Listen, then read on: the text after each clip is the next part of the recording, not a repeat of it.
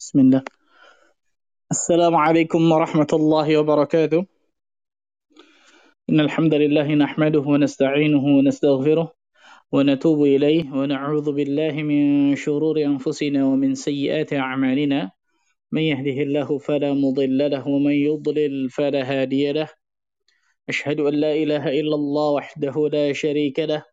وأشهد أن محمدا عبده ورسوله. صلوات الله وسلامه عليه نبينا وحبيبنا محمد صلى الله عليه وعلى آله وصحبه وسلم. قال الله تعالى في كتابه الكريم يا أيها الذين آمنوا اتقوا الله حق تقاته ولا تموتن إلا وأنتم مسلمون أما بعد. معاشر المسلمين والمسلمات رحمني ورحمكم الله سدر سدركم sekalian teman-teman sekalian yang mudah-mudahan Allah azza wajalla selalu berikan keberkahan dalam kehidupannya. Alhamdulillah kita banyak bersyukur kepada Rabbul Alamin atas segala kenikmatan yang Allah limpahkan kepada diri kita. Segala pujian hanya milik Allah Tabaraka wa Ta'ala. Pujian sebanyak makhluknya. Pujian sebanyak rahmatnya. Pujian sebanyak kalimat-kalimatnya. Yang itu semua jelas kita harus panjatkan kepada Allah Tabaraka wa Ta'ala semata. Karena tidaklah kita dapat berkumpul pada kajian online ini. Tidak lain tidak bukan itu semua atas rahmat dan karunia Allah Azza wa Jalla atas kenikmatan yang Allah Azza wa Jalla berikan kepada diri kita yang kita tidak akan pernah dapat bisa untuk menghitung kenikmatan-kenikmatan tersebut. Maka kita berkewajiban untuk selalu mensyukuri kenikmatan yang Allah berikan kepada kita. Kita berkewajiban untuk selalu menjadikan diri kita hamba-hamba Allah yang bertakwa kepada Allah haqqa tuqatih dengan sebenar-benar takwa. Abdullah bin Mas'ud radhiyallahu taala anhu ketika menafsirkan kata-kata haqqa tuqatih bertakwa kepada Allah dengan sebenar-benar takwa ada tiga kata beliau. Yang pertama, an yuta'a wa la yu'sa. Hendaklah Allah ditaati dan jangan dimaksiati. Hendaklah Allah di, ditaati, jangan didurhakai, jangan dimaksiati. Yang kedua kata Abdullah bin Mas'ud radhiyallahu taala anhu, wa an yudhkara wa la yunsa. Hendaklah Allah diingat, jangan dilupakan selalu mengingat Allah, selalu berzikir kepada Allah tabaraka wa taala, selalu berdoa kepada Allah. Jangan pernah lupa kepada Allah. Kapan pun, di mana pun, bagaimanapun keadaan kita. Dan yang ketiga, wa an yushkara wa la yukfar. Hendaklah Allah disyukuri, jangan dikufuri. Kewajiban bagi diri kita untuk mensyukuri segala kenikmatan yang Allah berikan kepada diri kita, baik dengan hati kita, baik dengan lisan kita, ataupun dengan amal perbuatan kita, kita bersyukur kepada Allah. Salat dan salam semoga tercurah kepada Nabi Muhammad sallallahu alaihi wasallam, Nabi akhir zaman, Nabi yang telah membawa kita dari zaman kejahiliahan, dari zaman kebodohan, dari zaman keterasingan akan ilmu menuju zaman yang terang benerang akan ilmu syar'i yaitu zaman as-sunnah. Masyarakat muslimin wal muslimat rahimani wa rahimakumullah melanjutkan mabahas kita ikhwan tentang kitab Khulasah Ta'zim al-Ilmi karya dari Syekh Salih bin Abdullah bin Hamad Al-Usaimi hafizahullah taala wa ra'ahu. Kitab tentang pengagungan ilmu, kemuliaan ilmu yang sangat luar biasa, mempelajari tentang adab-adab bagi seorang penuntut ilmu yang wajib dimiliki bagi seorang penuntut ilmu syar'i. Dan dengan itu insyaallah taala ilmunya akan Allah berikan keberkahan dunia akhirat. Hari ini insyaallah taala kita akan masuk ke pembahasan ke-17 atau bab yang ke-17. Qala al-muallif rahimahullah qala al-muallif hafizahullah taala penulis berkata al-ma'qidus sabi' ashar. Simpul ke-17 atau bab ke-17 tentang apa? Adzabbu 'anil ilmi wadzaudu 'an hiyadhihi. Tentang membela ilmu dan menjaga kehormatannya Adzabbu ala ilmi membela ilmu wadzaudu an hiyadhihi dan menjaga kehormatannya. Jadi kita wajib bagi setiap muslim dan muslimah untuk selalu membela ilmu agama Allah Azza wa Jalla ini dan juga menjaga kehormatan ilmu agama Allah Tabaraka wa Ta'ala ini. Di dalam pembahasan ini penulis muallif menjelaskan agar kita selalu membela ilmu agama Allah ini dari orang-orang yang merendahkannya. Karena pasti ada saja tuh dari setiap zaman orang-orang yang merendahkan ilmu agama Allah tabaraka wa taala. Betul Allah azza wa jalla pasti akan jaga agama ini, tapi menjadi kewajiban bagi diri kita bagi setiap muslim dan muslimah untuk mempunyai ghirah, mempunyai kecemburuan ketika agama Allah Azza wa Jalla ini di, direndahkan, dihinakan. Kewajiban bagi diri kita untuk kemudian apa? Membela agama Allah Tabaraka wa Ta'ala. Menjaga agama Allah Azza wa Jalla. Apa? Menghormati agama Allah Tabaraka wa Ta'ala ini. Penulis berkata, Inna lil ilmi Terus Penulis berkata, Inna lil ilmi hurmatan wafirah. Sesungguhnya ilmu ini memiliki kehormatan. Bayangkan. Inna lil ilmi hurmatan wafirah. Sesungguhnya ilmu ini memiliki kehormatan. Kehormatan yang besar luar biasa berarti. Tujibul intisara lahu idza tu'urrida li janabihi bima la yasluh wa yang, yang kehormatan tersebut kata penulis wajib untuk dibela apabila diperlakukan dengan sesuatu yang tidak pantas. Jadi ilmu ini memiliki apa?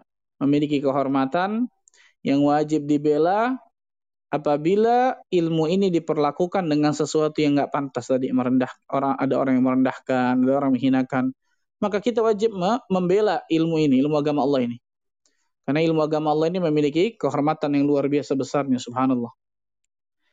Dan pembelaan para ulama tentang masalah ilmu ini luar biasa. Pembelaan para ulama tentang masalah ilmu luar biasa. Beliau menyebutkan waqad dhahara hadha intisara 'inda ahli ilmi fi madhahir. Uh, beliau mengatakan para ulama membela ilmu ini sungguh dengan apa? Pembelaan yang banyak luar biasa, berbagai macam caranya. Minha beliau menyebutkan di antaranya apa itu ar-raddu 'alal mukhalif. Nah, ini akan kita bahas agak sedikit panjang subhanallah. Ar-raddu 'alal mukhalif. Di antara membela ilmu ini adalah dengan membantah adanya apa? bantahan-bantahan para ulama kepada penyelisih syariat kepada orang-orang yang menyelisihi syariat Allah dan Rasulnya ini. Para ulama membuat bantahan-bantahan. Dan bantahan ini jelas bukan keluar dari hawa nafsu mereka para ulama. Tidak. Tapi bantahan-bantahan para ulama ini keluar untuk menjaga ilmu agama Allah ini, ikhwan. Untuk menjaga kehormatan dari ilmu agama Allah ini. Untuk membela ilmu agama Allah Ta'ala ini. Karena itu mereka apa? Arad alal mukhalif. Mereka membantah orang-orang yang menyelisihi syariat Allah dan Rasulnya ini. Allahu Akbar subhanallah. Beliau juga menyebutkan فَمَنْ اسْتَبَانَتْ مُخَالَفَتُهُ لِلشَّرِيعَةِ رُدَّ عَلَيْهِ كَائِنًا مَنْ كَانَ Siapapun yang jelas-jelas menyelisihi syariat ini, maka dia dibantah. Dia harus dibantah, kata para ulama. Siapapun itu. Bayangkan subhanallah, siapapun itu yang menyelisih syariat agama Allah tabaraka wa taala maka dia maka dia dibantah siapapun orangnya. Dan ini beliau menyebutkan ada dua manfaatnya, perhatikan nih. Dua manfaat ini luar biasa disebutkan oleh para ulama. Apa dua manfaat ini? Yang pertama hamiyatan lid-din.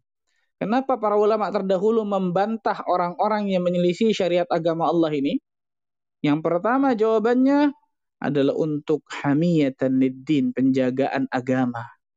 Sebagai bentuk penjagaan agama. Ini yang pertama nih, Ikhwan. Sebagai apa? Bentuk penjagaan agama.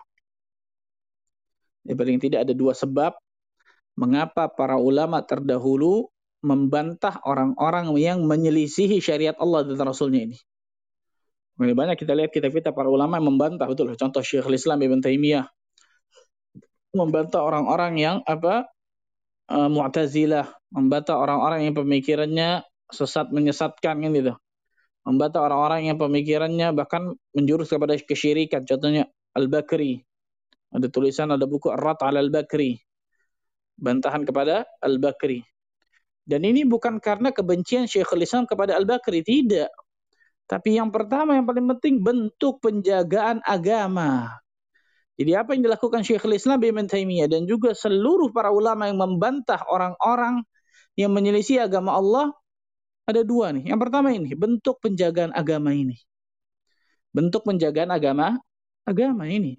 Yang kedua, nasihatan lil muslimin sebagai nasihat kepada kaum muslimin. Allahu akbar. Sebagai apa?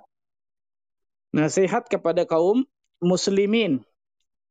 Kewajiban bagi seorang yang alim untuk memberikan nasihat kepada kaum muslimin, menjelaskan kepada kaum muslimin ini yang hak, ini yang batil, ini yang benar, ini yang salah, ini yang tauhid, ini yang syirik, ini yang sunnah, ini yang bid'ah, ini yang ketaatan, ini yang kemaksiatan.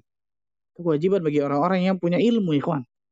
Makanya para ulama terdahulu ketika mereka membuat bantahan kepada uh, orang-orang uh, yang menyelisihi syariat agama Allah dan Rasulnya, maka niat mereka dua ini kan sebagai pen, bentuk penjagaan agama dan sebagai nasihat kepada kaum muslimin. Nasihat kepada kaum muslimin. Ini salah satu bentuk nih, kawan. Salah satu bentuk membela ilmu dan juga menjaga kehormatan ilmu arad alal mukhalif membantah orang-orang yang menyelisihi syariat Allah dan Rasulnya. Biasa Imam Ahmad bin Hanbal rahimahullahu taala pernah datang kepada beliau kemudian orang bertanya kepada beliau tentang perbuatan ahlul hadis, ulama-ulama ahli hadis yang mengkritik para perawi hadis. Kalau antum baca ikhwan, contoh kitab uh, Tahdzibut Tahdzib. Itu kan disebutkan tuh tentang apa perawi hadis ini seperti apa, belajarnya gimana, ujung-ujungnya nanti sebutin. Perawi ini siqah, perawi ini uh, adil, perawi, perawi ini uh, makbul, perawi ini uh, mungkar, perawi ini yuttaham alal kadhib, perawi ini kadzab, pembohong, perawi ini dajjal. Bayangkan ada sampai kata-kata dajjal. Siapa itu? Di antara orang yang sering memalsukan hadis Nabi Shallallahu Alaihi Wasallam disebut oleh para ulama hadis dajjal. Bayangkan. Nah Imam Ahmad bin Hambal ditanya oleh seseorang, tentang perbuatan ulama ahlu hadis, ahlul hadis yang mengkritik para perawi hadis. Apa kata Imam Ahmad bin Hanbal? "Idza sakata anta wa sakata ana, famata ya'riful jahil as-sahih min as-saqim?" Kalau engkau diam, aku juga diam, maka bagaimana orang yang jahil bisa mengetahui mana yang hak, mana yang batil? Itu maksudnya apa? Mana hadis yang sahih, mana hadis yang dhaif, kan gitu. Mana perawi-perawi yang bisa diambil, mana perawi-perawi yang tidak bisa diambil. Allahu Akbar luar biasa. Jadi hal tersebut ternyata bukan merupakan gibah yang diharamkan dalam agama. Bahkan ini untuk membela agama. Kitab Usudul Ghabah misal. Kitab Tahdzib Tahdzib misal subhanallah. Dan lain sebagainya. Itu menjelaskan tentang orang. Si Fulan, Ibn Fulan, Ibn Fulan. Siapa nih? Dari dia belajar ilmu agama dari dia hidup bahkan dan lain sebagainya. Siapa saja gurunya bagaimana hafalannya dan lain sebagainya sampai dia mati. Bayangkan. Sampai kemudian kesimpulan si fulan thiqah. Si fulan adil. Si fulan saduq dan lain sebagainya. Maka Imam Ahmad ketika ditanya kalau engkau diam, aku juga diam, tidak menjelaskan perawi ini bohong pembohong, kezab, perawi ini dajjal, orang sering memasukkan hadis, pro ini yuttaham bil kadzib, tertuduh dusta kata para ulama dan lain sebagainya. Terus kapan orang-orang yang jahil mengetahui mana yang hak, mana yang batil? Mana hadis yang sahih, mana hadis yang dhaif yang lemah? Mana perawi-perawi yang bisa diambil, mana perawi-perawi yang harus ditolak? Allahu akbar subhanallah Luar biasa, ikhwan. Nah, jadi di antara arat alal mukhalif apa, membantah orang-orang yang menyelisih agama Allah wa taala ini adalah ternyata ini untuk menjaga agama dan nasihat kepada kaum muslimin. Allahu akbar subhanallah. Ada sebuah hadis yang sangat luar biasa atau afwan perkataan asar dari Abdullah bin Abdullah bin Abbas radhiyallahu anhu beliau mengatakan ma ya'ti 'ala an-nasi 'amun illa ahdathu fihi bid'ah tidaklah datang kepada manusia suatu tahun kecuali di dalam tahun mereka itu tuh ada akan ada apa? perbuatan bid'ah. Akan ada yang mengada-adakan suatu perbuatan bid'ah. Dan ketika sudah mengadakan satu perbuatan bid'ah pasti apa? Wa amatu fihi sunnah. Mematikan sunnah, meninggalkan sunnah berarti. Allahu Akbar. Jadi kalau ada satu bid'ah muncul kata Abdullah bin Abbas, maka satu sunnah akan mati. Bayangkan subhanallah. Satu bid'ah muncul, satu sunnah akan mati kata Ibnu Abbas radhiyallahu anhu. Hatta tahyal bid'ah wa sunnah. Sampai tumbuh subur kebidahan dan berguguran itu as-sunnah tuh. Berguguran apa? Sunnah, maksudnya berguguran sunnah Rasul sallallahu alaihi wasallam ajaran Rasulullah sallallahu alaihi wasallam.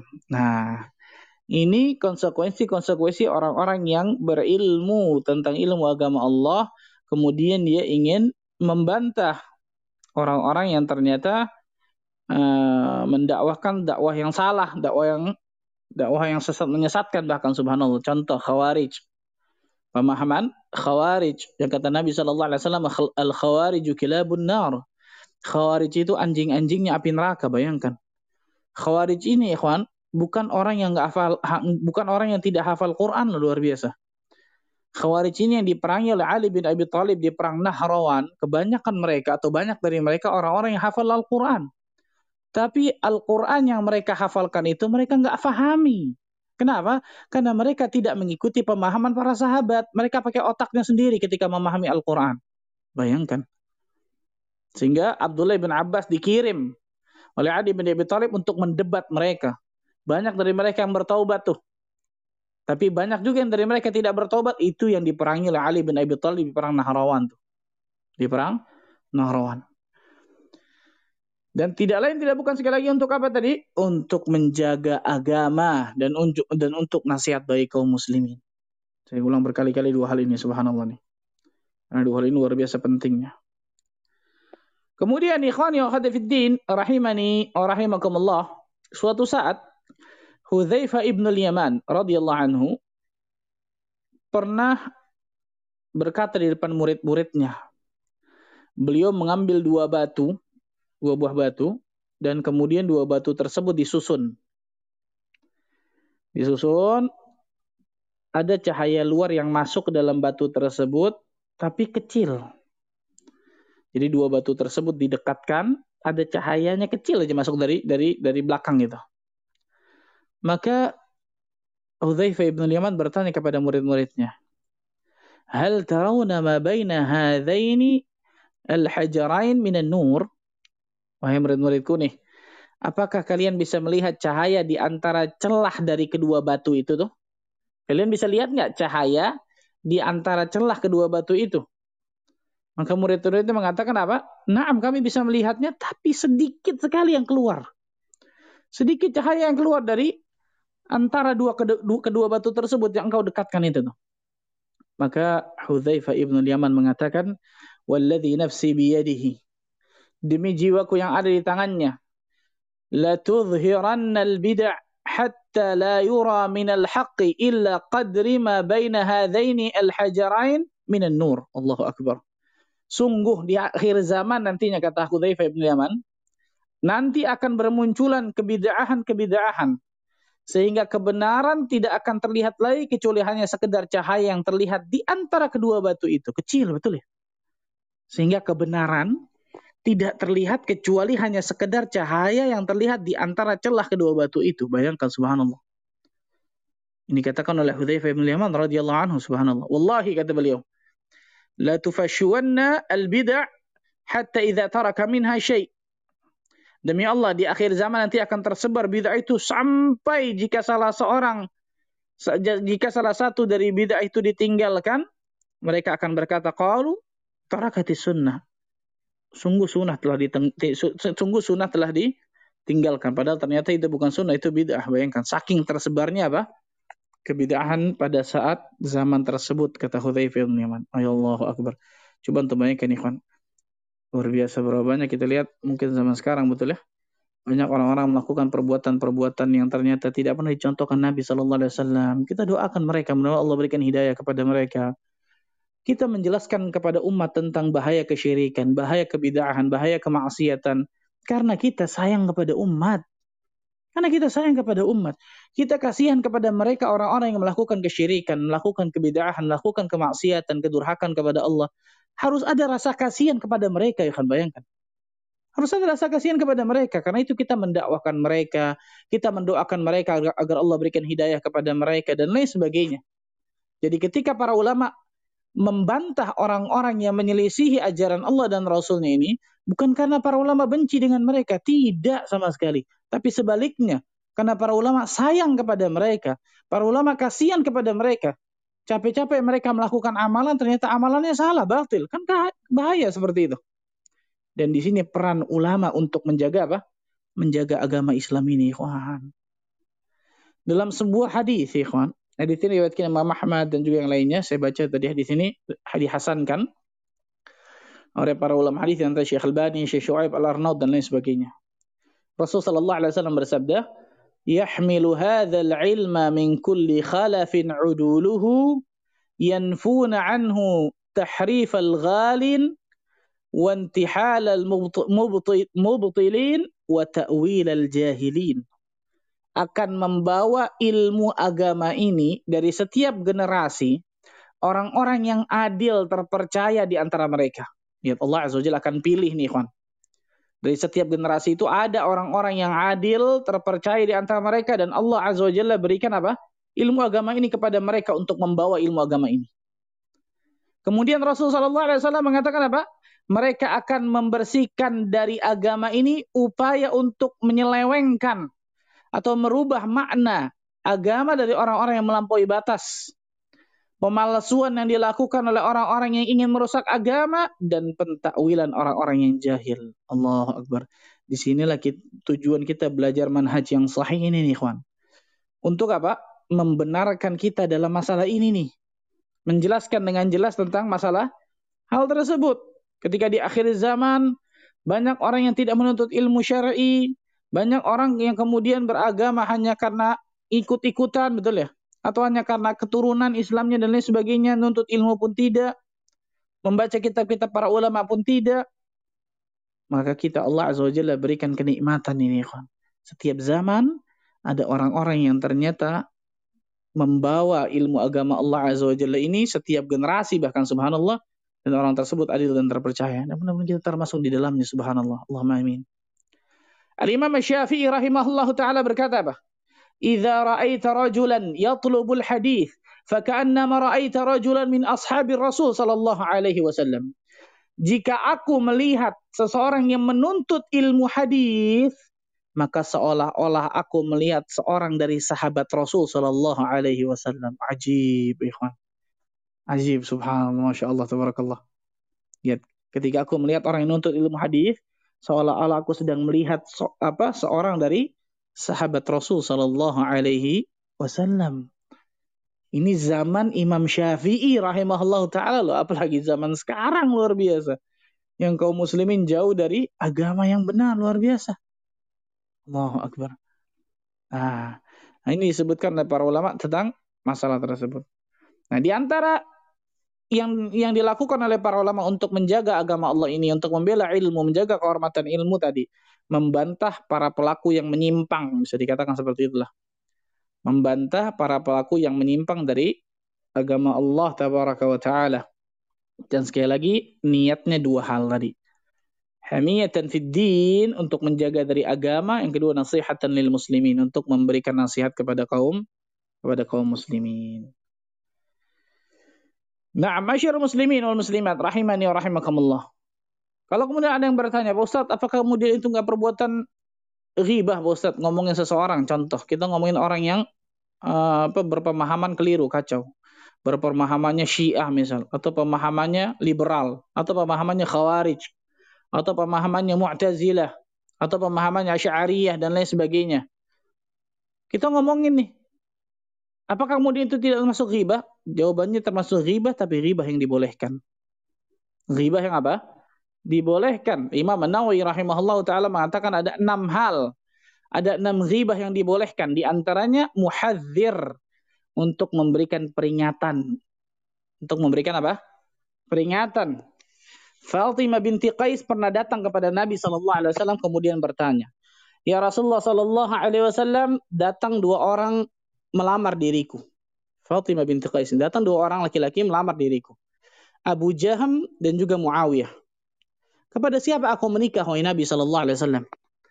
Maka Rasul Sallallahu Alaihi Wasallam mengatakan, adapun Muawiyah, la malalaha, nggak punya harta dia, tidak punya harta, miskin kesian. Adapun Abu Jaham adalah orang yang tidak menegakkan uh, tongkatnya dari dari dari pundaknya. Maksudnya apa? Sering mukul istrinya. Riwayatnya mengatakan sering safar. Maka menikahlah engkau dengan Usama. Menikahlah engkau dengan apa? Usama kata Fatimah binti Qais, Usama, Usama, subhanallah. Usama di antara hibbu Rasulullah sallallahu alaihi wasallam, kesayangan, kecintaan Rasul sallallahu alaihi wasallam. Lihat Rasul sallallahu alaihi wasallam menggibah dua sahabatnya, betul ya? Muawiyah dan Abu Jaham. Untuk apa? Untuk kemaslahatan dari Fatimah binti Qais. Betul ya? Untuk memperingatkan Fatimah binti Qais tentang dua sahabat ini. Nikahlah engkau dengan Usama, jangan dua sahabat ini. Kan gitu. Itu kemaslahatan satu orang, satu wanita, satu akhwat. Bagaimana dengan kemaslahatan kaum muslimin? Betul ya? Bagaimana dengan kaum kemaslahatan umat yang besar ini, ikhwan? Bahkan para ulama, sebagian ulama ada ada yang sampai mengatakan ketika ada seseorang yang kita tahu dengan jelas kesesatannya, kejahilannya, bahayanya, syubhatnya, kemudian ada orang yang alim tidak membantahnya, diam aja, dia akan tanggung jawab nanti di hadapan Allah Azza wa Jalla. Kenapa kalian tidak bantah? Bayangkan. Sampai seperti itu, ikhwan. Walaupun perhatikan nih, bantah membantah ini bukan ranahnya orang awam. Perhatikan nih, bukan juga ranahnya para penuntut ilmu dan lain sebagainya. Serahkan kepada orang yang ahlinya. Karena ada kaidah tersendiri ketika seseorang bantah membantah ini nih, kawan. Ketika orang membantah harus lurus niatnya bukan karena ingin mencari popularitas, bukan karena dendam, betul ya? Ketika seseorang membuat bantahan, hendaklah orang itu sudah benar-benar berilmu tentang ilmu yang dia akan bantah tersebut. Kemudian ketika dia ingin membantah, jangan menjadi malah promosi gratis bagi orang-orang yang pemahamannya kacau. Ketika dibantah malah jadi terkenal orang itu. Ketika dibantah tulisannya malah menjadi diketahui orang banyak bahkan di diikuti orang banyak kan itu. Kemudian ketika membantah pula kata para ulama berapa banyak orang yang banyak dibantah di atas muka bumi ini kemudian ternyata dia dia tetap aja nggak bertaubat kan gitu. Harus ada tim, pertimbangan maslahat dan madarat di situ tuh. Kemudian juga ketika membantah di depan kaum muslimin atau di orang awam atau kemudian seperti sekarang di medsos ini harus benar-benar difikirkan tentang waktu yang bijak, cara penyampaiannya dan lain sebagainya. Karena tidak semua orang ketika mendengarnya akan akan benar, akan pas kan gitu. Dan lain sebagainya. Dan lain sebagainya. Makanya saya nasihatkan kepada para menuntut ilmu jangan sering-sering membantah atau jangan ikut-ikutan dalam bantah-bantahan, debat dan lain sebagainya. Karena saya sering temukan di media sosial terutama subhanallahilazim. Jangan subhanallah. Karena orang-orang yang terlalu sering bahkan bantah membantah ini, kata para ulama bisa menjadikan hatinya itu keras, bisa menjadikan lalai dan lain sebagainya. Kalau memang niatnya bukan karena Allah tabaraka wa taala. Ini pentingnya ketika seseorang menjaga niatnya ketika dia membantah. Ala kulli hal, intinya adalah yang pertama, menjaga yang pertama atau pembelaan yang pertama tentang ilmu Kemudian menjaga kehormatannya tidak lain tidak bukan arat alal mukhalif. Membantah orang-orang yang menyimpang dari jalan Allah tabaraka wa taala. Kemudian di antara bentuk pembelaan terhadap ilmu pula disebutkan oleh muallif di sini wa minha hajarul mubtadi' dan di antara bentuk pembelaan kepada ilmu menjaga kehormatan ilmu disebutkan oleh beliau adalah menghajar para mubtadi'. Menghajar, hajar itu apa bahasa Indonesia? Memboikot. Memboikot para ahli bid'ah. Menghajar, memboikot para ahli ahli bid'ah. Tapi sekali lagi ya, tidak semua orang, perhatikan baik-baik nih. Nggak semua orang harus tahu tentang masalah ini nggak sembarangan, subhanallah. Al-Imam Syatibi rahimahullah ta'ala menjelaskan bahwa tentang dosa ahli bid'ah ini tidaklah satu tingkat, namun tingkatnya beda-beda. Perbedaan yang beda-beda bisa jadi apa pelaku bid'ah itu ada yang taklid, betul ya? Ada yang cuma ngikut-ngikut doang, tidak kemudian berijtihad. Bisa jadi kemudian kebid'ahnya tersebut apa dilakukan ada yang secara terang-terangan, ada yang tersembunyi, kan gitu. Ada yang pelaku kebid'ahan tersebut mendakwahkan bid'ahnya, ada yang tidak mendakwahkan. Ada yang pelaku bid'ah tersebut bisa dikatakan mungkin menyerang ahlu sunnah dengan tulisan-tulisannya dan lain sebagainya, ada yang tidak. Ada yang pelaku bid'ah tersebut bid'ahnya dalam perkara hakikiyah, bid'ah hakikiyah. Ada yang bid'ah idhafiyah. Hakikiyah ini dalam dalam masalah akidah. Idhafiyah ini biasa dalam masalah ibadah biasanya. Ada juga yang ahlu, ahlu bidah tersebut apa?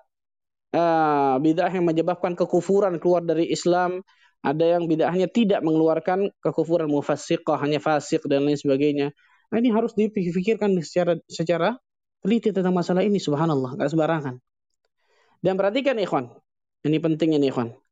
Ketika ses, ketika seorang ulama, seorang alim misal, menghajar, memboikot seseorang atau orang yang pemahamannya menyimpang dari kebenaran, gayahnya itu bukan hajar, gayah itu tujuan. Tujuannya itu bukan memboikot orang tersebut. Tidak. Hajar ini hanya wasilah. Hajar ini apa? Hanya wasilah. Jadi hajar ini bukan tujuan kata para ulama. Tapi hajar ini hanya wasilah. Kalau ternyata praktek hajar ini sembrono, nggak sem, apa sembarangan aja, malah kemudian nantinya akan menimbulkan nafsadat yang lebih besar nantinya. Nah, makanya saya harus jelaskan ini nih. Tapi penulis menjelaskan di sini. Makanya saya jelaskan sedikit. Saya nggak jelaskan panjang lebar ya, karena tentang hajar ahli bid'ah ini panjang lebar sebenarnya pembahasan tentang masalah ini. Tapi saya saya bahas sedikit aja karena ini pada kikatnya bukan ranah para orang yang awam, bukan ranah para penuntut ilmu, di antara anak ulama, orang yang alim dan lain sebagainya. Tapi ini di antara bentuk apa? Bentuk pemuliaan ilmu dan bentuk membela ilmu dan juga menjaga kehormatan ilmu. Kemudian juga yang ketiga, beliau mengatakan fala yu'khadhul ilma an ahlil bid'ah. Di antara bentuk menjaga ilmu dan juga membela membela ilmu, menjaga kehormatannya. Disebutkan oleh beliau, oleh penulis, hafizahullah ta'ala, tidak mengambil ilmu dari ahli bid'ah. Tidak mengambil ilmu dari apa? Dari ahli bid'ah. Illa kecuali. Walakin idha turra ilaihi fala ba'as. Kecuali dalam keadaan mendesak. Kecuali dalam keadaan apa? Mendesak. Contoh ketika di satu daerah dia ingin belajar ilmu bahasa Arab atau ingin belajar ilmu tahsin Al-Qur'anul Karim, tajwid. Yang itu nggak ada nyambungnya sama perkara akidah dong, betul ya? Ilmu alat itu biasanya. Ternyata di satu daerah tersebut nggak ada guru yang ahlu sunnah. Nah, maka yang seperti ini dibolehkan bagi seseorang tersebut untuk mengambil ilmu kepada ahli bid'ah tersebut, tapi sesuai dengan batas ke apa batas yang memang ilmu alat tersebut dan tidak ada nyambungnya sama perkara akidah sama sekali. Perhatikan nih. Tidak ada nyambungnya dengan sama sekali dengan perkara akidah. Tapi kalau kemudian ada guru yang ternyata ahlu sunnah, manhajnya benar, akidahnya bagus, maka jelas berguru kepada kepadanya. Imam Bukhari rahimahullah taala mengatakan apa? Aku berguru kepada seribu orang guru lebih. Dan semua guruku yang mengatakan iman itu bertambah dan berkurang. Apa maksudnya? semua guruku ahlu sunnah. Itu maksudnya kata para ulama. Semua guru kata Imam Bukhari adalah ahlus ahlu sunnah. Karena ahlu sunnah mengatakan iman itu bertambah dan berkurang. Tidak seperti ahlu bid'ah, seperti murjiah. Kan gitu. Ahlu bid'ah murjiah. Beda dalam masalah keyakinan yang mengatakan amal itu nggak termasuk dalam bagian dari keimanan. Ini kan jelas luar biasa bahayanya nih. Berarti imannya seorang ulama dengan imannya para pelaku maksiat, pencuri, perampok sama aja. Auzubillah min bahaya banget luar biasa perkara, atau uh, keyakinan seperti ini. Wa minha kemudian beliau juga menyebutkan zajrul muta'allim idza ta'adda fi bahthihi aw dhahara minhu ladadun aw su'u adabin. Subhanallah. Ini kencang banget beliau subhanallah di sini. Di antara pula dalam membela ilmu dan menjaga kehormatannya menghardik murid zajr menghardik atau memarahi istilahnya gitu jika melampaui batas dalam sebuah pembahasan. Jadi ada ada ada murid-murid yang ternyata melampaui batas dalam apa misal mungkin dalam diskusi dan sebagainya. Bahkan dari dirinya tidak terlihat perangai yang baik atau adabnya buruk. Allahu akbar. Ternyata seorang guru dibolehkan loh untuk mengusir misalnya. Dan itu dilakukan oleh Imam Malik rahimahullah taala ketika ada seseorang bertanya kepada Imam Malik di majelis Imam Malik, "Ya Imam, Ar-Rahmanu 'alal 'arsy istawa." Allah berfirman, Ar-Rahman, Allah yang Maha Pengasih beristiwa di atas arasy. Kaifa istawa? Bagaimana istiwanya Allah tuh? Orang ini nanya di majelis Imam Malik untuk berikan syubhat kepada yang lain pada hakikatnya. Maka merunduk Imam Malik, kepala beliau merunduk dengan keringat yang luar biasa peluhnya. Kemudian beliau mengangkat kepalanya sampai detik ini perkataan beliau jadi apa? Kaidah nih luar biasa. Allah berikan taufik kepada ulama, masya. Beliau mengatakan al-istiwa ma'lum. Istiwa itu ma'lum, sudah diketahui bahasa Arab. Arti istiwa itu sudah diketahui. Ala wartafa'a as-su'ud kan gitu. Meninggi ke atas, dan lain sebagainya kan sudah diketahui dalam bahasa Arab intinya istiwa itu sudah ma'ruf jelas. Wal kaifu majhul dan bagaimananya Allah istiwanya itu majhul nggak diketahui sama sekali. Wasu'alu anhu bid'ah dan bertanya tentang masalah seperti ini pertanyaan bid'ah. Kenapa? Karena pertanyaan seperti ini nggak pernah ditanyakan oleh para sahabat kepada Rasul Shallallahu Alaihi Wasallam. Sama sekali nggak pernah. Wa ma'araka illa dhallah dan aku tidak melihatmu kecuali engkau dalam kesesatan. Akhriju anni Bayangkan, akhrij anni. Keluarkan orang ini dari majelisku. Bayangkan, diusir sama Imam Malik luar biasa. Kenceng banget Imam Malik luar biasa. Kenapa? Karena orang ini ingin memberikan syubhat kepada yang lain pada hakikatnya. Niatnya nggak benar, buruk. Subhanallah. Adabnya luar biasa buruknya. Na'udzubillah min.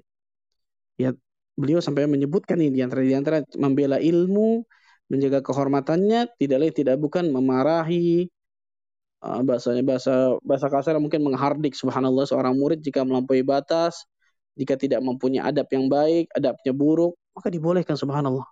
Bahkan dibolehkan sampai mengusir murid dari majelisnya itu subhanallah. Dan itu dilakukan oleh Imam Malik kepada orang tadi itu. Ada juga atau juga dilakukan oleh Imam Syu'bah. Imam Syu'bah kepada Affan bin Muslim. Imam Syu'bah juga mengusir Affan bin Muslim ini subhanallah. Nah, kemudian juga beliau mengatakan di antara bentuk nih. Di antara bentuk apa? Waqad yuz وقد يزجر المتعلم بعدم الإقبال عليه وترك إجابته والسكوت جواب قال الأعمش Terkadang bisa juga bentuk hardikan kepada murid ini bersikap acuh kepada murid tersebut atau dengan tidak menjawab pertanyaannya. Karena sikap diam itu kata para ulama kata kata beliau sikap diam itu merupakan jawaban sebagaimana pernah dikatakan oleh Al-A'mash tentang masalah ini. Kemudian beliau menceritakan tentang pengalaman pribadi beliau kepada guru-guru beliau. Beliau mengatakan seperti pengalaman kami kepada guru-guru kami di antara Syekh Al-Allama Abdul Aziz bin Abdullah bin Baz rahimahullah taala, mufti Saudi zaman dulu tuh ma'ruf insyaallah Syekh bin Baz rahimahullah taala. Ada orang yang bertanya kepada beliau dengan pertanyaan sama sekali nggak bermanfaat sama sekali. Maka Syekh nggak menjawab pertanyaannya dan memerintahkan qari'nya itu yang membaca kitabnya untuk melanjutkan bacaannya. Atau beliau menjawab dengan jawaban yang menyelisihi maksud si penanya, kata kata Syekh Salih subhanallah. Atau bisa juga beliau menjawab dengan jawaban yang menyelisih maksud apa? Maksud si penanya. Ala kuli hal ikhwan, ada banyak cara disebutkan oleh para ulama ketika kita ingin apa? membela ilmu dan menjaga kehormatan ilmu. Tinggal kita mau menjalankannya atau tidak. Karena ternyata banyak kita lihat orang-orang yang sama sekali tidak pernah menjaga ilmu agama Allah ini. Tidak pernah sama sekali membela ilmu agama Allah tabaraka taala ini. Bahkan kepikiran untuk nuntut ilmu agama saja tidak. Bayangkan, naudzubillah min dzalik. Maka jangan jadikan diri kita termasuk golongan hamba-hamba Allah yang seperti ini. Naudzubillah min dzalik. Allah alam besar ini mungkin yang saya bisa sampaikan. Silakan mungkin Anda bertanya.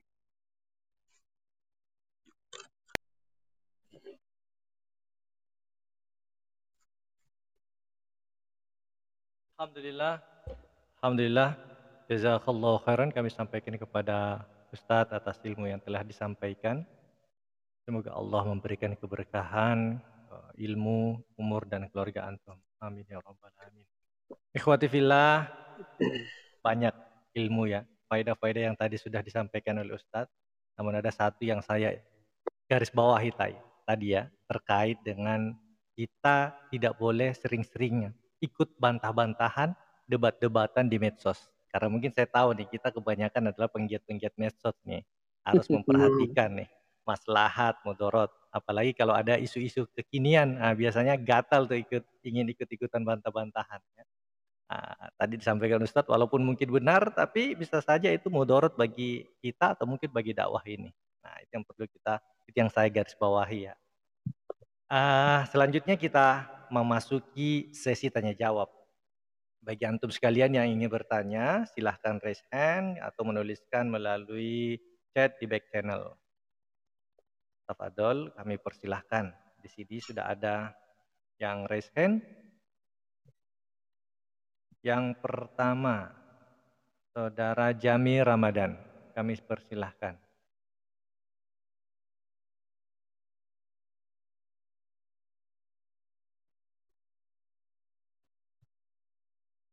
Saudara Jami Ramadan, silahkan naik ke stage, sudah kami invite.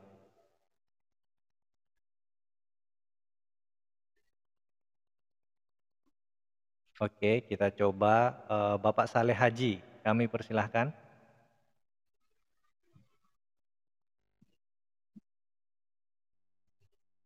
Ya, syukron. Alhamdulillah Bang Sirun. Assalamualaikum warahmatullahi wabarakatuh Ustaz. Assalamualaikum warahmatullahi wabarakatuh. Semoga Ustadz Ahmad pengarang buku kita semua dan kaum muslimin diberikan Allah Subhanahu wa taala kebaikan dan keselamatan di dunia dan di akhirat. Amin. Ustadz tadi disebutkan ada empat hal cara membela ilmu dan menjaga, menjaga kehormatannya mulai dari membantah atau menyelisih eh, syariat yang menyimpang dan sebagainya. Dari empat cara pembelaan ini, Ana melihat ini cara pembelaan yang umumnya bisa dilakukan oleh orang yang berilmu, orang yang mempunyai kekuasaan, orang yang mempunyai murid begitu. Nah, pertanyaan Ana ini untuk orang yang awam, dia tidak punya ilmu, tidak punya kekuasaan, tidak punya murid, begitu Ustadz. Eh, apa saja yang bisa eh, kami lakukan? Ya, eh, kami juga kan ingin membela ilmu, gitu. ilmu ya tentunya ilmu Allah dan Rasulnya, Sallallahu Alaihi Wasallam. Apakah ada lagi Ustadz eh, cara-cara yang bisa dilakukan oleh orang awam untuk membela ilmu ini? Syukron jazakumullah khair. Afwan. Oh iya, barakallah insyaallah. Nah, pada hakikatnya tadi ada satu sebenarnya bagi seorang penuntut ilmu ketika dia ingin membela ilmu disebutkan oleh penulis adalah apa itu? Fala yu'khadhul ilmu an ahli bid'ah. Nah, tadi disebutkan kan? Tidak mengambil ilmu agama Allah ini dari apa? Dari ahli bid'ah. Ada sebuah hadis yang diriwayatkan dari Ibnu Mubarak dan juga lainnya bahwa Rasul sallallahu alaihi wasallam bersabda inna min asyrati sa'ah an yultamasa al-ilma 'inda al-asaghir. Di antara tanda-tanda apa kiamat adalah ketika ilmu ini diambil dari al-asaghir. Al-asaghir itu orang yang kecil. Maksudnya apa? Sebagian ulama di antara Abdullah bin Mubarak mengatakan al-asaghir yaitu ahli bid'ah. Jadi di antara tanda-tanda datangnya hari kiamat tersebut ketika ilmu ini diambil dari para ahli bid'ah para orang-orang yang menyimpang dalam dalam dalam ada penyimpangan akidah mungkin dan sebagainya atau bahkan juga masalah ibadah. Nah, jadi di antara cara kita salah satu cara kita untuk membela membela ilmu dan menjaga kehormatan ilmu ini tidak mengambil ilmu dari apa ahli bidah. Kecuali dalam keadaan tadi apa mendesak betul ya? Kecuali dalam keadaan mendesak. Yang saya katakan tadi satu daerah tidak ada orang yang mengajarkan ilmu alat, perhatikan ilmu alat bukan masalah akidah ya, bukan masalah akidah, bukan masalah manhaj. Ilmu alat seperti bahasa Arab, tahsin Al-Quran, tajwid, uh, mustalah hadis mungkin dan sebagainya. Nggak ada yang bisa apa mengajarkan kecuali tadi orang-orang yang memang pemahamannya ternyata pemahaman yang ahli bidah subhanallah. Maka yang seperti ini dibolehkan karena dalam keadaan mendesak. Tapi ketika ada dan alhamdulillah, masya Allah, apalagi di Jakarta ini, masya Allah, tabarakallah. Di Indonesia saya kurang tahu, mungkin kalau Indonesia secara luas mungkin masih ada yang ada, ada yang tidak kan gitu. Tapi kalau di Jakarta, apalagi atau Jabodetabek sangat luar biasa banyak yang alhamdulillah. Nah itu salah satu cara disebutkan para ulama untuk apa? Membela ilmu dan menjaga kehormatan. Dan di antara dan di antara pula disebutkan para ulama dalam membela ilmu dan menjaga kehormatan ilmu ini adalah ikut menyebarkan dakwah sunnah ini. Nah, ikut dalam apa? Partisipasi dalam menyebarkan dakwah, membantu dakwah, menyokong dakwah. Kalau kita punya harta, kita sokong dengan harta kita. Kita punya ilmu contoh tentang masalah apa? Desain desain grafis mungkin kita sokong para ustadz dalam membuat apa? desain sehingga kemudian ketika menyebarkan flyer dari desainnya. Ketika kita punya tentang masalah pikiran mungkin kita kasih kasih kasih sumbang pikiran eh, dari apa pun itu. Itu di antara di antara cara pula kata para ulama untuk membela ilmu dan menjaga kehormatan ilmu agama Allah dan Rasulnya ini. Allah eh, Bagaimana kalau kita mendoakan Ustadz? Apakah itu bisa juga digunakan cara untuk uh, orang-orang ahli bidah semacam itu Ustadz? Nah, jelas itu mendoakan jelas masuk. Yang namanya doakan pasti semuanya sesuatu yang al khair, kebaikan. Kita mendoakan para ustadz yang menjalankan atau mendakwahkan ilmu agama Allah ini, betul ya? Kita mendoakan orang-orang yang uh, berjalan di atas sunnah agar Allah berikan keistiqomahan. Kita juga berdoa untuk diri kita juga kan gitu subhanallah. Di antara pula kita mendoakan para orang-orang yang ikuti kebidahan agar Allah berikan hidayah kepada mereka dan lain sebagainya. Allah Syukran jazakumullah khair barakallahu fikum. barakallahu. Selanjutnya ada Ummu Harun, kami persilahkan untuk mengajukan Assalamualaikum warahmatullahi wabarakatuh, Ustaz. Waalaikumsalam warahmatullahi wabarakatuh. Uh, Ustadz, saya kan kuliah di Universitas Islam, tapi bukan yang sunnah Ustadz. Jadi dosen-dosen dan teman-teman saya itu uh, bukan yang uh, ahlu sunnah begitu Ustadz.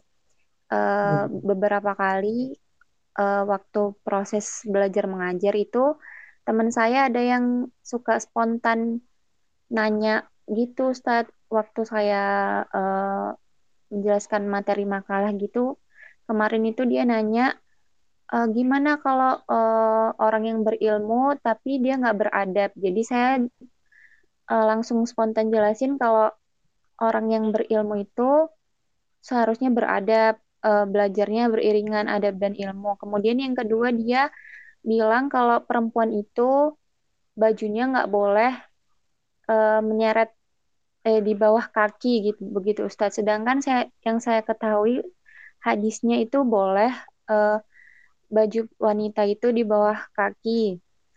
Nah, uh, saya takutnya cara saya dalam menjawab dia itu kurang beradab gitu, Ustaz. Takutnya uh, saya menyinggung perasaan dosen-dosen saya. Jadi, apakah cara saya membantah dia secara langsung begitu sudah benar, Ustadz? Uh, syukron jazakumullah khair. Nah, barakallahu fiki. Ketika kita tahu akan satu ilmu, kita tahu satu ilmu nih. Kemudian kita sampaikan kepada umat tadi tuh. Ketika anti berkata bahwa seorang seorang yang berilmu harusnya juga dia juga beradab karena ilmu ini pasti juga akan melahirkan akhlakul karimah kalau ilmu ilmu bermanfaat. Kita tahu ternyata itu dari kajian-kajian, gak ada masalah kita sampaikan. Dibolehkan untuk menyampaikan dan itu al-amru bil ma'ruf wa nahyi munkar. Itu adalah al-amru bil ma'ruf wan nahyi anil anil munkar. Tapi sampaikan tadi, sampaikan dengan cara yang adab, dengan cara yang baik, dengan lemah lembut, dengan kesabaran dan lain sebagainya. Karena ketika kita menyampaikan pasti ada aja cobaannya ujiannya. Baik dari dosen, baik dari teman yang ternyata masih masih banyak yang belum mengenal sunnah, apalagi kemudian di universitas-universitas makin umum atau kemudian tadi universitas Islam tapi banyak apa tidak mengenal sunnah dan lain sebagainya. Makanya seperti ini pasti ada ya tidak mungkin tidak. Maka tinggal sikap kita aja, tinggal, tinggal sikap kita kepada uh, manusia, baik itu kepada teman kita atau, ataupun kepada dosen kita, kita kita perbaiki, kita baguskan dengan adab kita. Dan kalau ketika kita menjawab pertanyaan dosen tadi atau kemudian teman kita ketika menyampaikan makalah, itu dibolehkan selama kita memang tahu akan ilmu tersebut. Dan kalau memang kita tidak tahu, katakan wallahu alam. Silakan Bapak tanya atau antum tanya kepada orang yang lebih ahli. Karena anak hanya tahu seperti ini yang anak sampaikan saja. Selesai sudah subhanallah. Dan perhatikan ini. Orang-orang seperti ini, orang-orang di kuliah, baik itu dosen ataupun teman lain sebagainya, kebanyakan mereka jahil. Kebanyakan mereka apa? Nggak paham, tidak mengetahui tentang ilmu agama yang benar. Ditambah lagi kita tahu bersama uh, kebiasaan di jamiah itu di universitas itu biasanya apa? debat yang apa bukan cuma diskusi, debat yang memang terbiasa debat kencang-kencangan dan lain sebagainya. Itu biasa biasa di universitas itu sesuatu yang biasa. Nah, maka yang seperti ini harus benar-benar kita perhatikan baik-baik nih, jangan sampai kemudian kita juga kepancing dan lain sebagainya. Allah alam berdoa kepada Allah, mudah Allah berikan taufik kepada kita semua.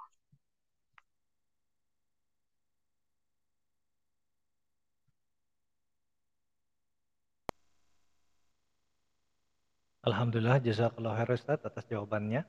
Uh, selanjutnya ada Saudara Jami Ramadan tadi, silahkan. Kami sudah invite ke stage atau di belakangnya ada Saudara Anto. Saudara Anto. Silahkan Pak. Bismillah, Assalamualaikum Ustaz. Uh, mau tanya gini Ustaz di di keluarga di keluarga besar Ana tuh ada diadakan kajian rutin. Um, kajiannya itu membahas kitab Tazkiratus Sami, adab sebelum ilmu ya Ustaz ya. Hmm. Nah, uh, cuma Ustadz pembimbingnya nih, anak kurang paham Ustadz uh, beliau tuh berka, berakidah salafus soleh atau enggak gitu. Kira-kira Ustadz untuk mengetahui atau misalkan nanti di tengah di tengah kajian. Karena ini baru mulai Ustaz kajiannya. Baru baru dua kali pertemuan. Jika tiba-tiba kita temui hal yang melenceng dari akidah uh, yang kita pelajari kira kira-kira Anda harus gimana Ustadz menang uh, uh, maksudnya nanti kan kalau misalnya nggak ikut ditanyain Ustadz sama yang saudara lain. Ke mana kok nggak ikut? Gitu. Kira-kira yang enaknya gimana Ustadz ya? Kalau misalnya tiba-tiba nemu sesuatu yang kecil gitu. Syukur Ustaz, jazakallah khair. Yang bukan antum, saudara antum siapa? Yang apa nih yang yang yang apa Ustaz? Yang mengadakan kajian istilahnya yang manggil Ustaz tersebut. Yang mengadak uh, yang yang cari ustadznya itu paman anak ustadz dari Bandung. Hmm. Itu, uh, kita kan saudara nih uh, ya keluarga pecah-pecah ya ada di Jakarta ada di Riau juga ada segala macam terus kumpul di grup WhatsApp setuju untuk ngadain kajian rutin gitu Ustadz. Tapi Ustadznya itu diambil dari Bandung itu kenalannya paman Ana. Cuma hmm. itu dia akidahnya Ana juga kurang tahu nih. Tapi ya hmm. paman Ana itu kerjanya di dirjen pajak itu Ustadz. Dan um, Ustadznya itu memang kenal sama paman Ana dan beliau sempat mengatakan wah Pak Aris ini uh, aparatur pengelola negara ya harusnya apa namanya segala macam lah gitu Ustaz yang kesannya itu membolehkan saat membolehkan. Nah, paham insyaallah. Barakallahu fikum. Yang paling jelas, yang paling nikmat sebenarnya ketika kita ingin menuntut ilmu, tanya rekomendasi kepada orang yang berilmu. Misal tanya kepada Ustadz, tadi antum misal di Bandung, tanya Ustadz-Ustadz sunnah yang memang kita kenal di Bandung bagaimana Ustadz ini, gimana manhajnya dan lain sebagainya, gimana akidahnya, gimana pemahamannya. Kalau ternyata di Ustadz Sunnah di Bandung nggak ada yang kenal, itu kan pertanyaan besar subhanallah di. Nah, kalau ketika antum apa uh, yang tadi cari alasan, cari alasan banyak insya Allah. Antum bisa cari sendiri insya Allah. Antum sengaja mungkin pada saat kajian itu kemudian ada acara tersendiri misalnya sebagainya. Kalau memang apa ustadz tersebut memang bukan ustadz yang sunnah tapi cari tahu dulu insya Allah tanyakan kepada ustadz-ustadz apakah ustadz-ustadz di Bandung tadi kemudian merekomendasikan atau tidak atau mengenal ustadz ini atau tidak. Itu paling gampang sebenarnya seperti itulah. Paling mudah seperti itu. Karena kalau membahas atau sami pada kikatnya itu kan membahas masalah adab ya. Biasanya jarang kelihatan tentang akidah dan manhaj seseorang kalau ketika membahas masalah adab seperti itu. Ada kulihal, Allah alam bisawab. Intinya kalau dia hanya benar-benar pure hanya menjelaskan tentang masalah adab sesama manusia maksudnya sama makhluk dan lain sebagainya. Allah alam mudah-mudahan itu masih masih tergolong apa sesuatu yang dibolehkan karena terdesak mungkin tadi ya. Tapi kalaupun antum tidak mau karena ditakutkan nanti ada masuk sesuatu pemahaman yang akidah ternyata tidak benar kalau ternyata antum tanya tidak ada yang mengenalnya ustaz tersebut, maka silahkan antum cari alasan-alasan yang yang insya Allah taala bisa antum apa memberikan alasan itu kepada paman antum. Allah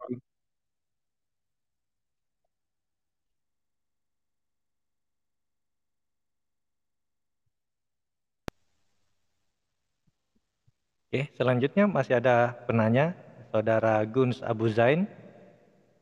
Kami persilahkan. Kami sudah invite, silahkan di, di accept. Ada juga Saudari Azizah, silahkan yang bisa accept. Kami persilahkan.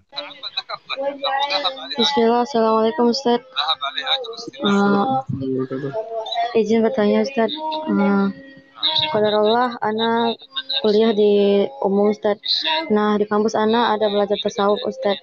Nah, terkadang kami bingung Ustaz, uh, bagaimana caranya agar tidak mengikuti pembelajaran yang diajarkan seperti belajar ke rumah-rumah para wali dan masih ada lagi Ustaz yang lainnya sampai disuruh untuk mempresentasikan ajaran tasawuf itu Ustaz. Uh, bagaimana menjaga bagaimana kami menjaga akidah kami agar tidak lepas dari manfaat Ustaz. Kadang Ana dan ada beberapa teman-teman Ana yang salah Ustaz uh, disindir yang mencari kayak teroris gitu Ustaz. Sampai pernah uh, ada salah satu dosen teman kakak kelas pernah disuruh buka cadar Ustaz. Uh, gimana ya Ustaz kami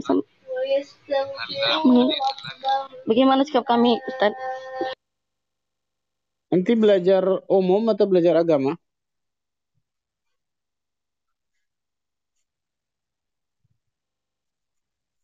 Halo?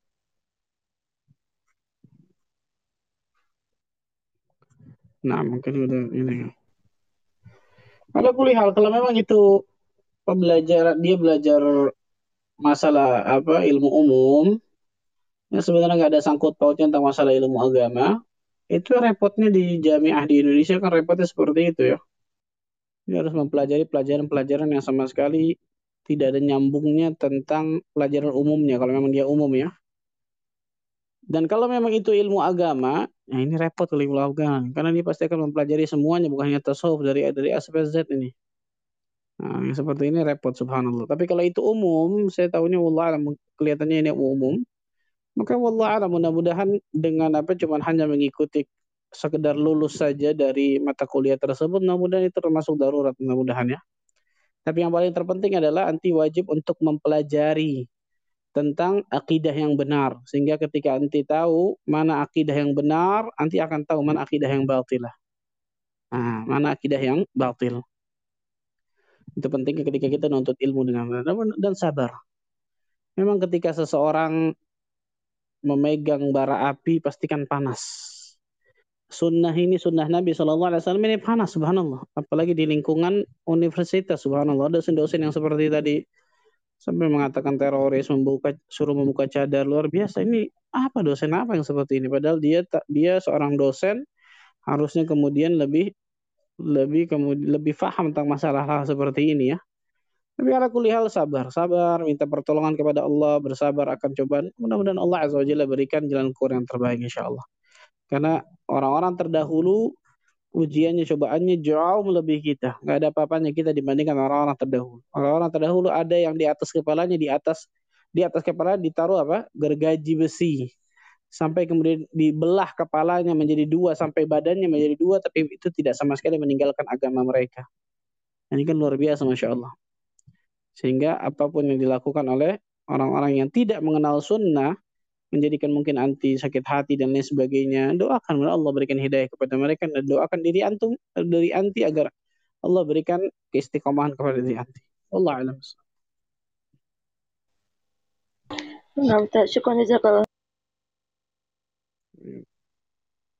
Ada satu pertanyaan Ustaz yang melalui chat saya coba bacakan kurang lebih tadi senada dengan pertanyaan sebelumnya. Uh, teman anak kuliah ini pertanyaan dari saudari Lydia. Teman anak kuliah di salah satu universitas Islam dan dosen-dosen di sana kebanyakan berakidah campur dan selalu menjelekkan orang-orang yang bermanhaj salah. Bahkan mereka membuat penelitian dan mereka juga tahu di mana masjid ustaz-ustaz yang bermanhaj salaf itu melakukan dakwah. Mereka mengatakan jika dakwah, jika lo jamaah sunnah wal jamaah itu jamaah sunnah yang bermanhaj salaf itu adalah orang-orang yang keras dan suka membid'ahkan membid'ahkan orang lain. Bahkan dia mengatakan manhaj salaf itu sesat. Bagaimana sikap kita dengan dosen tersebut? Sedangkan jika kita tidak mentaatinya, kita bakalan jelek. Nilai kita bakalan jelek. Nah, nilainya akan jelek. Nah, ini repot yang saya katakan tadi berkali-kali. Repotnya ketika orang memilih universitas universitas ini dicampur. Pasti di dalamnya ada macam-macam kan. Ada syubhat, ada syahwat dan lain sebagainya. Yang paling penting adalah membentengi diri kita dengan ilmu agama yang benar, maka kita akan tahu siapa di atas kebenaran, siapa di atas kebatilan. Itu yang paling penting sebenarnya. Dan dosen tadi ngomong apa dari A sampai Z, masuk kuping kiri, keluar kuping kiri. Sudah. Nggak usah diladenin seperti itu. Sudah. Dia mau ngomong itu pertanggungjawaban nanti di hadapan Allah dia akan pertanggungjawaban perkataan dia di hadapan Allah tabaraka wa taala. Dan doakan Allah berikan hidayah kepada dirinya mudah-mudahan. Allah alam wasallam. Ala kulli hal ikhwani wa khatifiddin rahimani wa rahimakumullah. Kita seorang muslim dan muslimah wajib untuk menjaga membela ilmu agama Allah tabaraka wa taala Ketika ada orang yang mengatakan nggak perlu dibela karena Allah azza wajalla pasti akan membela, membela sendiri. Nah, Allah azza wajalla pasti akan membela agamanya. Tapi pertanyaannya, bagaimana ghirah kita? Bagaimana kecemburuan kita ketika ada agama Allah yang ternyata dihinakan? Ternyata ada ilmu dari agama Allah tabaraka wa taala yang direndahkan yang sesuai yang tidak pantas. Bagaimana ghirah kita? Bagaimana kecemburuan kita? Kepada agama loh ini nggak sembarangan subhanallah. Kalau kepada istri kita aja ada orang yang berlaku kurang ajar, kita akan cemburu, bahkan akan marah dan lain sebagainya kan gitu. Bagaimana kepada agama Allah taala ini? Nah, para ulama menjelaskan dengan secara detail tentang masalah ini. Mudah-mudahan diri kita termasuk golongan hamba-hamba Allah yang selalu membela ilmu agama Allah ini, menjaga kehormatannya, sehingga Allah bisa berikan ilmu yang bermanfaat kepada diri kita, ikhwan. Dan ingat, ikhwan, kita sebagai seorang penuntut ilmu jangan pernah malas untuk selalu belajar, belajar dan belajar kemudian beramal. Ilmu dan amal, ilmu dan amal dua hal ini luar biasa pentingnya. Jangan sibukkan diri kita dengan hal-hal yang tidak penting, hal-hal yang receh. Debat sini, debat sana dan sebagainya. Ini apa subhanallah? Sibukkan diri kita dengan ilmu agama dan amal saleh. Yang dua hal ini insya Allah taala akan menyelamatkan kita dunia dan akhirat. Allah alam itu mungkin saya bisa sampaikan. Subhanakallah bihamdika asyhadu an la ilaha illa anta astaghfiruka wa atubu ilaik. Wassalamualaikum warahmatullahi wabarakatuh.